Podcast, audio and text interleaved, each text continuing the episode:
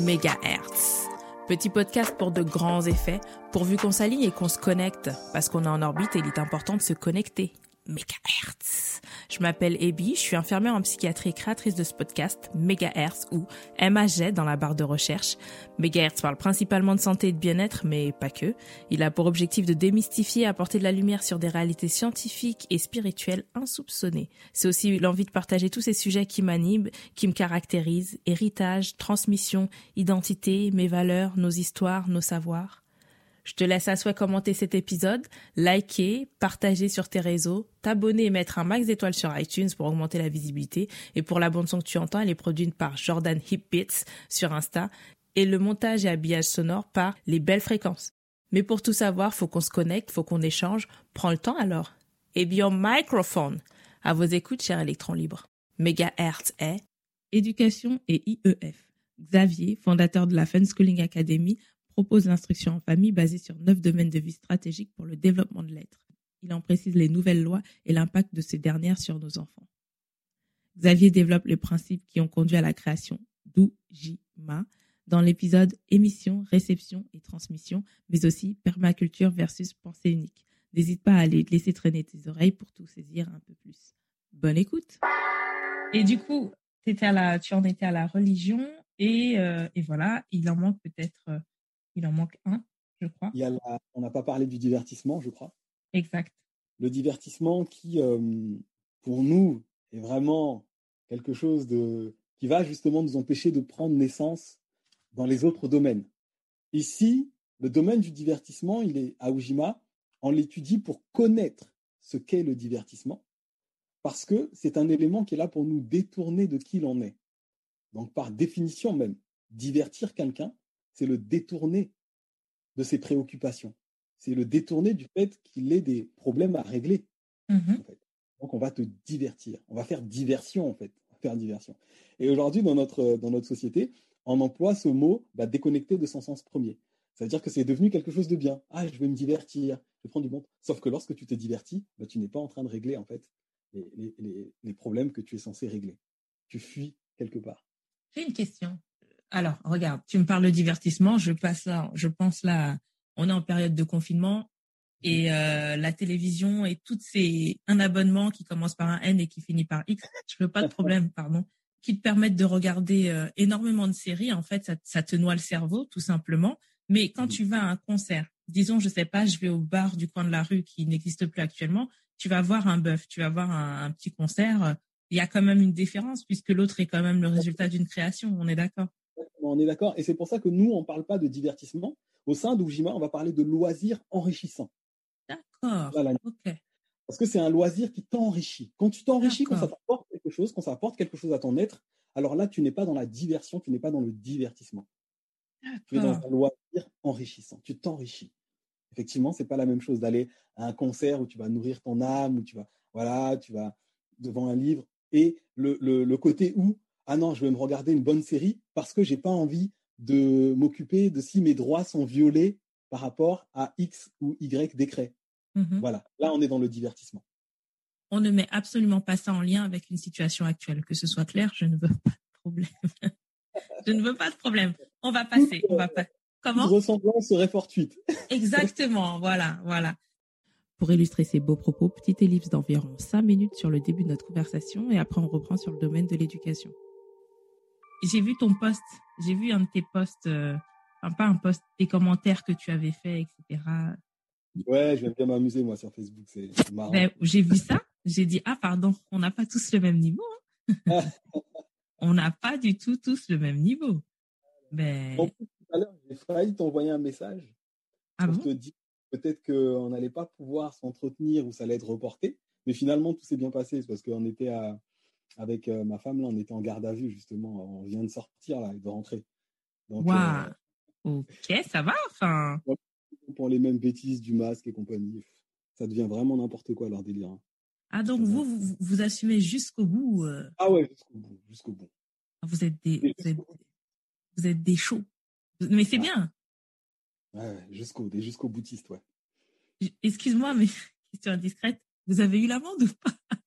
Ils lui ont pas mis d'amende, moi si, et convocation euh, par contre euh, au commissariat dans cinq jours euh, pour s'expliquer parce qu'il y a eu des dépôts de plainte pour violence et compagnie. C'était très violent, hein, ça a été très violent. Ça a été ah, très, comme très violent. Toujours, c'est marrant. Hein. Ah, euh, ouais, ça a été très violent quoi. Euh, Donc, euh, violent ouais. Dans les propos ou physiquement? Physiquement aussi, ouais. Ah quand même. Ouais, quand même. Hein. Ils supportent pas, tu sais, ils supportent pas dès que ils n'ont plus les moyens de rétorquer verbalement avec les éléments de. Parce que tu sais, nous, on se déplace aussi souvent avec euh, notre euh, avocat de poche, on appelle ça. Okay. On a les textes de loi, ce qu'on a le droit de faire ou pas, ce qu'eux ont le droit de faire ou pas, et cetera. Ok. Et dès qu'ils ne peuvent plus rétorquer verbalement, ça ne tient plus, bah, ils essayent de hausser le ton. Et quand ils voient que hausser le ton, ça ne marche pas non plus, eh ben, ils passent à la violence parce que c'est le seul truc qui, qui reste. Et même là, il n'y a rien qui reste. Donc finalement, ils sont encore plus diminués parce qu'ils sont obligés d'appeler les renforts, tout. Euh, Tralala. Mais bon, c'est euh, la peur change de camp. La peur. Ouais, change. Exact. Comme tu dis, euh, la meilleure des armes, c'est le savoir en fait. C'est savoir. Où sont tes droits, où sont les limites, où. Bah c'est ça. Parce que c'est de l'intimidation qu'ils ont fait. Ils ont bien vu que ça fonctionnait pas. Mais franchement, euh, respect, hein. Respect parce que c'est pas tout le monde qui qui assume jusqu'au bout, euh, qui a des convictions construites en fait. Je sais pas comment dire. On peut avoir des convictions, mais bon, quand t'es face à la police et que t'as pas d'argumentaire. Tout mmh. ça tombe à l'eau. Et là, euh, bravo, bravo. La violence, la violence. C'est bien, c'est bien, ouais.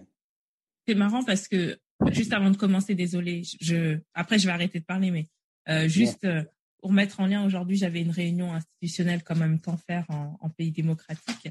Et euh, le terme qui est revenu, le truc que j'ai réussi à souligner, c'était la, la violence. Moi, je suis infirmière et des fois, tu as de la violence de la part des patients. Et c'est ce que je disais à la hiérarchie, c'est que la violence physique, ce n'est rien comparé à la violence de l'institution, en fait. Mmh, mmh, mmh, clairement.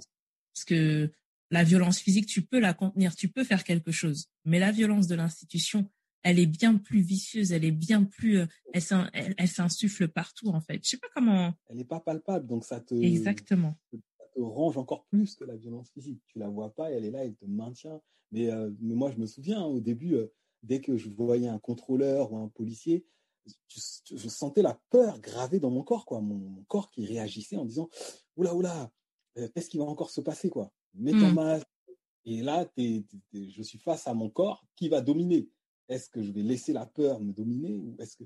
Et c'est là que j'ai compris que, en fait, on vit dans un monde qui est extrêmement violent et qui, qui stresse, qui stresse notre, notre corps. Et c'est, c'est très sournois parce que tu ne le... Tu ne la ressens pas physiquement, quoi. Comme là, j'ai mal au poignet, j'ai mal mm-hmm. à l'épaule, à la hanche, aux pieds, et cetera. Les menottes, et cetera. Mais ça va passer. Mais le traumatisme psychologique, lui, derrière, il passe pas comme ça, quoi. Ça cicatrise pas de la même façon que. Ouais. Donc, mais euh... mais euh, c'est c'est une petite parenthèse. Moi, ça me fait tellement penser à à tous ces traumas, à toutes ces histoires de déracinement, d'être là, de voir tes parents différents au pays, beaucoup plus détendus. La violence que c'est de, de se positionner dans un ailleurs, de, de subir le racisme que tu dois refouler parce que sinon, on va te, sinon c'est toi qui est indexé, c'est toi qui es victime, mais c'est toi qu'on indexe, et, etc. De voir ce système, d'élever des enfants dedans, te dire que tu veux qu'ils aient une place dans cette même société qui te rejette. Il y a tout un délire qui... Je comprends mieux que nos parents soient tendus et qu'après ils te disent « la santé mentale, c'est pas pour nous ». C'est un chantier. Exactement. C'est un chantier, le truc. C'est un chantier. En tout cas, on verra jusqu'où ça va aller, cette histoire. Jusqu'où on va résister avant de capituler ou pas, ou fuir. Ouais. Voilà, voilà. Là, là. Et du coup, l'éducation vient en fait comme un socle. Parce que pour pouvoir comprendre tous ces domaines, ben, il faut être éduqué à tous ces domaines-là. En fait. Et l'éducation consiste justement à transmettre. C'est là que la transmission arrive. À transmettre toutes les bonnes pratiques, comme on dit en informatique, concernant chacun de ces domaines, mmh. et voir en quoi ils sont en lien, en quoi agir sur un domaine bah, a des répercussions sur tous les autres domaines. Sans l'éducation, sans cette transmission, on ne sera pas capable d'opérer de façon efficace dans tous ces domaines, de comprendre ce que c'est. Et donc, c'est pour ça que nous, on a commencé par l'éducation, c'est pour ça que notre association, elle fait énormément de formations pour éduquer justement aux lois universelles et aux droits de l'homme. Donc voilà, l'éducation très très importante. Ouais. L'éducation, c'est vraiment la base, parce que après moi je rapporte ça au milieu que je connais le plus, c'est, c'est-à-dire l'hôpital, c'est ou l'hôpital ou tout ce qui est en lien avec la santé. Quand vous allez chez les gens, les gens sont raccrochés à tous les minima sociaux, mais vraiment la précarité en boîte avec les dernières sneakers, c'est le dernier écran plat, je sais pas quoi, la quatre K, blablabla, blablabla. Mais à côté de ça, il y a rien qui va afficher à la Banque de France, mais tout va bien, tout va bien dans le meilleur des mondes, ben quoi. Vous avez un frisson dans le dos, mais eux ça, ça va. Ça va. C'est, la notion des priorités, elle est totalement à revoir. Mais en fait, l'éducation est tellement délétère qu'il n'y a pas de problème. Il n'y a vraiment pas de problème. La personne. Euh, oui, c'est ça. Il n'y a pas de problème. Je viens d'acheter le dernier iPhone. Euh, ok, tout ouais, va bien. Ouais. À crédit. Hein. Oui, mais. Avec un bon taux d'intérêt. Hein. Non, mais... Effectivement, c'est important dans l'éducation. Lorsque je m'étais penché un peu sur la définition des termes, l'éducation, c'est le développement. Ça a un rapport avec le développement, l'éducation. Et. L'éducation, c'est vraiment l'arme ultime parce qu'elle permet de forger, de former les esprits. Elle permet de former les esprits. D'accord. Étant donné que l'homme est une base de données informationnelle, il est le produit des informations qu'il reçoit. Et donc, nous, on, on oppose l'éducation à la méséducation. La méséducation, elle, consiste justement à ne pas former l'esprit pour qu'il se développe après par lui-même. Comme disait euh, Krishnamurti, un auteur que, qui m'a beaucoup influencé, il expliquait que l'éducation consiste à ne pas donner quoi penser ou à ne pas dire quoi penser, mais à expliquer comment penser pour que l'individu qui se développe ben, soit capable de trier par lui-même, de faire le point par lui-même ensuite, de Pardon. comparer ce qu'il a reçu avec son expérience. Parce que ce qui est vrai pour quelqu'un est vrai parce qu'il a expérimenté et il a vu par lui-même. Et là, on est dans l'éducation. On est dans le développement de l'esprit. On est, dans le, on est en train de forger l'âme de quelqu'un. C'est pour ça que quand nos parents nous ramassent dans la famille, là, et quand je dis parents, c'est parents au sens large, on ne te dit pas juste, déjà on te dit imbécile ou ce que tu as fait, c'est bête et ça développe dans tous les sens, c'est pour ça. Là, franchement, ça donne grave du sens ce que tu es en train de dire. T'es là, oh, t'as la tête qui chauffe. Ok. Non, mais c'est, c'est bien, c'est cool. C'est génial. J'avais jamais vu ça comme ça, en fait. D'accord. Bon, ben, ravi. Voilà. L'éducation. Okay. L'éducation.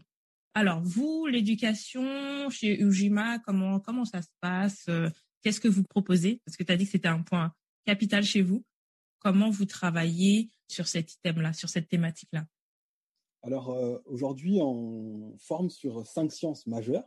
Mm-hmm. Donc, la science de l'existence, ce qu'on appelait la science de l'existence, la science de la nutrition, la science de la relation, et la science de la reproduction. Donc ça, ce sont les quatre premières sciences qui ont un lien en fait avec l'existence. Parce qu'on est parti de la physiologie de l'être humain, la physiologie de la cellule. Ben, la cellule, pour survivre, une cellule, pour survivre, qu'est-ce qu'elle a besoin? Elle a besoin de se reproduire, elle a besoin d'être en relation et elle a besoin de se nourrir. Donc du coup, on a fait un parallèle avec l'être humain, qui est une cellule, et on s'est dit, ben, tiens, si on devait faire un parcours de formation et enseigner sur les sciences de la vie, du coup, ben, qu'est-ce qu'il faudrait mettre? Eh ben, on est parti sur la cellule et on a trouvé et on a développé ces quatre sciences-là, la science de la nutrition, la science de la reproduction, la science de la relation et du coup la science de l'existence. Et après ces quatre sciences, une fois que ces sciences sont assises, on aborde justement ce qu'on a appelé la science de la négritude. Mm-hmm. Avec les neuf domaines de vie qui sont en fait, qu'est-ce que c'est que cette science de la négritude? C'est une science qui s'est développée au fur et à mesure des circonstances de l'année deux mille dix-neuf. Lorsque beaucoup de cas de racisme sont remontés sur les réseaux sociaux, mmh. et cetera, notamment avec euh, Adama Traoré et toutes ces choses-là, en fait, j'ai observé, je me suis dit, mais ce n'est pas la première fois que ça arrive. Où euh, on parle beaucoup de racisme, un tel est victime de racisme, les autres sont victimes de racisme. Et là, on s'est dit, il y a vraiment un problème parce que c'est récurrent. C'est récurrent. Depuis euh, les années deux mille douze, deux mille treize, deux mille quinze, et cetera, ça ne cesse de revenir. Et là, on s'est dit, mais il faut réellement faire quelque chose pour lutter contre le racisme et y mettre fin. Et c'est là que je me suis rappelé qu'il y avait un homme qui s'appelait Nelly Fuller junior qui a écrit un livre à ce sujet, mm-hmm. système compensatoire, le counter-system code, pour justement contrer le racisme. Il appelait ça le système compensatoire, counter-racist code, le, con- le code pour contrer le racisme. Et c'est dans ce code-là qu'il y a justement les neuf domaines de vie où il développe euh, vraiment qu'est-ce qu'il faut faire dans chacun de ces domaines pour contrer le racisme. Et donc après ces quatre sciences, la dernière science que l'on aborde en fin d'année, c'est cette science de la négritude, mm-hmm. où euh, on aborde ces neuf domaines de vie, en tout cas l'introduction de ces neuf domaines de vie, pour que chacun après puisse être capable de reconnaître le racisme dans chacun de ces domaines, et qu'il ait aussi les éléments qui va lui permettre de commencer à agir de façon efficace, mais vraiment de façon efficace, pour faire naître la justice. Parce qu'au final, c'est de ça qu'il s'agit, c'est produire la justice. La justice. C'est marrant, euh, enfin, c'est marrant parce que le racisme, je trouve que c'est la plus belle des injustices qui soit. Donc, euh, voilà. C'est bien trouvé, donc, c'est bien euh, pensé. C'est comme ça qu'on a... Qu'on, qu'on, qu'on a formé notre Fun Schooling Academy, donc notre première année de parcours mm-hmm. de formation. Et à côté de ça, dans l'éducation, on a aussi bah, le SIGIC, l'éducation au droit, où on fait énormément de formations sur les, les textes fondamentaux, sur les libertés fondamentales, donc notamment mm-hmm. la Déclaration des droits de l'homme et du citoyen, la Déclaration universelle des droits de l'homme et du citoyen, et tout autre texte justement qui puisse permettre à n'importe qui de connaître ses droits, de les énoncer et de les faire valoir. Donc voilà un peu en ce qui concerne les droits. Et là, on vient d'ouvrir une section qui est la section I E F, donc instruction mm-hmm. en famille, parce qu'on est beaucoup dans l'éducation, où on accompagne les parents euh, qui veulent reprendre en main le contrôle de l'éducation de leurs enfants, bah, de le faire sereinement. L'instruction de l'éducation en famille, en famille, ça veut dire à la maison. Enfin, qu'est-ce que c'est exactement? Qu'est-ce qu'il y a derrière ça? Parce que l'instruction a été rendue obligatoire, mmh. ils ont euh, prévu que l'instruction se fasse à la fois dans des écoles, donc euh, les écoles de la, publiques de, ou les écoles privées, peu importe, et ils ont aussi prévu que l'instruction se fasse en famille. Mmh. Et d'ailleurs, l'instruction en famille, je tiens à préciser que c'est la première forme de l'instruction en réalité. Parce que lorsqu'un enfant naît, Il, naît, il est au sein de sa famille, de sa au famille. sein de son village, et c'est là qu'il apprend déjà. Et c'est à partir de six ans, ben maintenant ça a changé, c'est à partir de trois ans, que l'enfant peut aller à l'école. Mais le premier mode d'instruction, c'est la famille. Et l'enfant peut être instruit avec ses parents, mais aussi avec quelqu'un du choix des parents. D'accord. Même si les, les parents travaillent, ils peuvent déléguer, en gros, cette responsabilité à quelqu'un. Donc vraiment, c'est quelque chose qui est important à comprendre parce qu'aujourd'hui, lorsqu'on parle d'instruction en famille, beaucoup de gens pensent que c'est illégal. Alors que non, c'est inscrit dans les droits de l'homme, c'est inscrit dans la Constitution, c'est inscrit dans le Code de l'éducation. Ce n'est pas l'école qui est obligatoire, c'est l'instruction qui est obligatoire. Et cette okay. instruction, lorsqu'elle se fait en famille, elle se fait selon le rythme de l'enfant, par exemple. Ce n'est pas le rythme de l'éducation nationale, par exemple. Ce n'est pas au même rythme. Ce n'est pas forcément les mêmes matières. On peut vraiment mixer euh, comme on veut, à condition de recevoir le socle commun. C'est vraiment ça la seule obligation, c'est de donner le socle commun à son enfant, entre zéro et seize ans. Mais j'ai, des, j'ai une question. Euh, euh, il me semble en avoir déjà connu à l'époque du collège euh, qui faisait ça, mais il y a des contrôles. Non, c'est, c'est pas, tu ne te lèves pas un beau matin en te disant euh, il y a quand même des contrôles. Il y a... Les contrôles, effectivement, les contrôles servent à s'assurer que l'instruction est bien donnée. Mm-hmm. Voilà. L'enfant n'est pas là, parce que le but, c'est que demain, il soit capable de s'insérer dans la société. D'accord. Donc, okay. justement, le contrôle qui, pour s'assurer que l'enfant est bien en train d'évoluer. Et le contrôle, c'est important de le préciser, c'est l'instruction qui est contrôlée. Il y a une obligation d'instruction et pas une obligation de résultat. Ça, c'est important de comprendre aussi. On contrôle que les parents donnent bien une instruction. Après, le résultat, c'est autre chose. Voilà. C'est un peu comme à l'école. Quand on va à l'école, bah, oui. le, voilà, l'enfant va à l'école. Après, s'il ne veut pas apprendre, bah, il n'apprend pas. Ils n'ont pas une obligation de résultat, en fait. Oui, ou, Et, ou sinon, voilà. ils passent à la classe sans savoir lire, comme ça arrive, voilà. euh, comme ça arrive aujourd'hui. Quoi. Enfin, okay.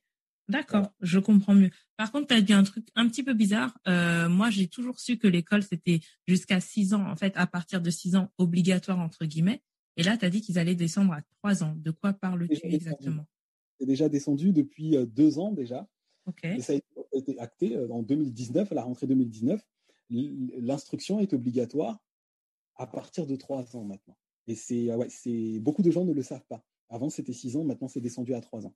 Donc, effectivement, ça va vite aujourd'hui. Ça va très, très, très vite. J'ai, d'où aussi euh, la nécessité d'accompagner les parents dans ce domaine-là, parce qu'il peut y avoir des parents qui, qui pensent que c'est six ans et donc il n'y a aucune démarche à faire. Ils pensent que leur enfant a, a trois ans et ils ne font aucune démarche, en fait, parce qu'ils se disent, bon, moi, je vais garder mon enfant, là, tranquille, il n'y a, y a, y a rien à faire. Or que si, maintenant, c'est trois ans et dès que l'enfant a trois ans, si jamais on veut euh, l'instruire par soi-même, il faut envoyer une, une déclaration d'instruction en famille. Donc aujourd'hui, l'instruction en famille, beaucoup de gens, surtout à, au niveau du premier confinement, beaucoup de gens ont décidé de basculer en instruction en famille parce qu'ils se sont rendus compte, euh, ça c'est des témoignages que, je, que j'ai reçus, hein, mm-hmm. Ils se sont rendus compte par exemple que leur enfant se sentait mieux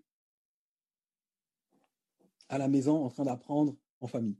D'autres parents se sont découverts une passion, la passion de transmettre eux-mêmes à leur enfant et de se dire, bah, en fait, c'est pas si mal que ça. Et il y a aussi le temps passé avec l'enfant. C'est quelque chose qui n'est pas possible lorsque l'enfant va à l'école. On ne passe pas autant de temps lorsqu'on instruit en famille que lorsque l'enfant va à l'école. Et donc, il y, y a des parents qui se sont dit, waouh, mais en fait, c'est, c'est, c'est trop bien. Et il y a des enfants aussi qui se sont dit, mais waouh, en fait, j'apprends, je suis capable d'apprendre, j'apprends mieux. Et beaucoup de gens en, sont passés à l'instruction en famille et ont décidé de rester en instruction en famille, même lorsque les écoles ont réouvert derrière et tout. Et l'autre vague, c'est, ça a été euh, avec euh, le port du masque, et cetera. Mmh. Il y a beaucoup de parents, par exemple, qui ne voulaient pas que leur, que leur enfant... Donc voilà l'alternative qu'il y a, euh, justement, que la loi nous permet de faire. C'est d'instruire en famille. Donc autant, si on ne veut pas quelque chose, au moins on a une alternative. Et donc, il y a beaucoup de parents qui ont, qui ont saisi cette alternative-là. De notre point de vue, il y a plein, plein, plein de raisons qui peuvent pousser à faire cela. Mais l'une des raisons principales, c'est qu'aujourd'hui, lorsqu'on regarde, par exemple, les études PISA, qui s'occupent justement de savoir quel est le niveau de l'école, on remarque qu'il y a beaucoup... L'école, aujourd'hui, est un facteur d'aggravation des inégalités. Reproduction des schémas sociaux, ouais. On est là-dedans. Vive la... Je vais dire le, je veux pas dire le nom du pays. Vive la République. Je veux pas de problème. Je veux, je veux pas de problème. La République de la France. Hey, je veux pas de problème. Bon, on est, on est dedans. Moi, je considère qu'en étant à l'hôpital, on est tellement au cœur du système de santé. On, on voit tellement de choses. Mmh. On cristallise. Et puis, le domaine de santé te permet d'aller dans l'intimité des gens, en fait. Mmh. Quand tu vas chez des gens qui ont le dernier écran plat, euh, le dernier iPhone, il y a un profil type. On va arrêter de faire semblant. J'ai travaillé en univers carcéral, il y a un profil type. On va arrêter de faire semblant. Voilà. Et puis, par exemple, tu vas voir là, tes médecins, vous êtes sur des univers totalement parallèles. Vous mm-hmm. êtes sur des univers, des mondes. La connexion, elle est complexe. Pas tout le temps, hein. Faut que, faut pas non plus tout dénigrer. Mais parfois, tu as des conversations, tu te dis, mais on vit pas sur la même planète, quoi. Et, et du coup, avec tout ça, moi, j'ai une question. Donc, tu nous as bien expliqué pourquoi, quel était l'intérêt, mais pour quel est l'intérêt pour un parent, mais quel est l'intérêt pour mmh. l'État d'abaisser cet âge-là? Alors qu'en fait, le nerf de la guerre, moi je suis un peu cynique, hein, à l'hôpital c'est ça, le nerf de la guerre c'est l'argent. Si au final, l'État mmh. est soulagé de son nombre d'enfants à instruire, pourquoi avoir mmh. rabaissé cet âge en fait? Je ne comprends pas la logique. Tu viens d'écouter une des trois parties de l'échange que j'ai eu avec Xavier. Cette partie-là, c'était éducation et I E F. Et comme je dis plus tôt, pour tout saisir, tu as la partie un déjà sur les ondes, émission, réception et transmission. Et la partie trois à venir, permaculture versus pensée unique. Elle va arriver prochainement. N'hésite pas à rajouter ton nom dans la newsletter ou même à t'abonner sur le flux R S S. En espérant t'avoir fait vibrer un peu, n'hésite pas à commenter, liker, partager, t'abonner, à mettre un max d'étoiles sur iTunes pour faire décoller Megahertz, que tu peux aussi retrouver d'ailleurs sur M H Z Podcast. Production du jingle Jordan Hip Beats. C'était Ebi au microphone. À très vite sur les ondes.